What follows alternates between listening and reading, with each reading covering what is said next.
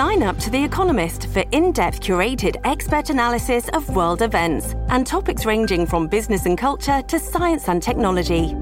You'll get the weekly digital edition, online only articles, curated newsletters on politics, the markets, science, culture, and China, and full access to The Economist Podcast Plus. The Economist is independent journalism for independent thinking. Go to economist.com and get your first month free. Good morning, Oregon. It's Monday, August 30th. This is Jamie Goldberg with the news briefing from the Oregonian and Oregon Live.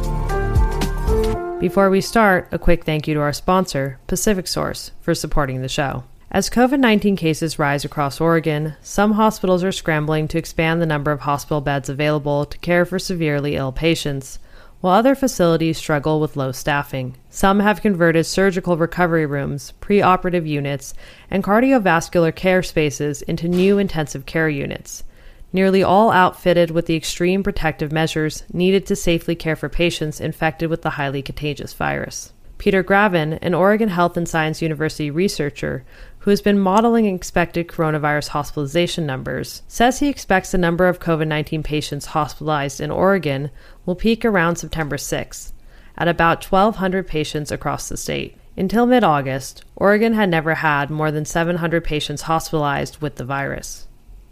The Oregon Department of Corrections on August 27th reported the death of a prisoner who tested positive for COVID 19. The man was serving time at the Oregon State Penitentiary in Salem and died at a local hospital. He was between 50 and 60 and died August 21st.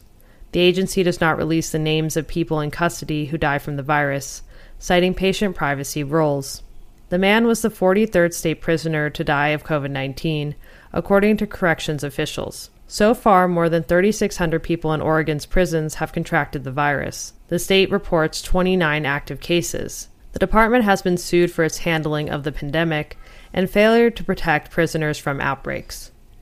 Portland Public Schools have seen a groundswell of interest in their online learning academy as the Delta variant has led to surging COVID 19 cases and hospitalizations. After polling parents earlier this year, administrators rolled the dice and created an online learning academy with a capacity of 500 for the upcoming school year. But as COVID 19 cases have spiked, panicked parents, most of them with elementary aged children too young to be vaccinated, have begun to inquire about the district's virtual offerings.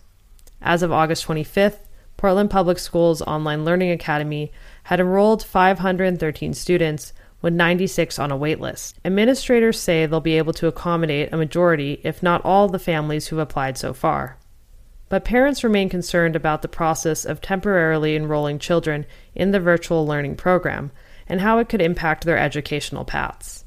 Pandemic shutdowns put thousands of Oregon hospitality workers out of work.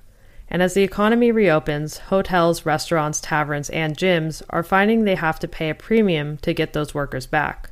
Oregon's average hospitality wage has jumped by an astonishing 10.5% in just the past 12 months to 19.49 an hour in July. For a full time worker, that works out to a 3,800 raise on an annual basis. The dramatic pay hikes reflect the weird economics of the pandemic. In the wake of the pandemic recession, most sectors snapped right back. And businesses in those fields that recovered quickly began snapping up workers. That left restaurants, hotels, and bars struggling to find staff to fill their establishments, and paying a premium to get those workers they could find. Even now, leisure and hospitality employment in Oregon remains down 18% from the summer of 2019. Thanks for listening. You can support our local journalism by subscribing to Oregon Live. Go to OregonLive.com slash pod support.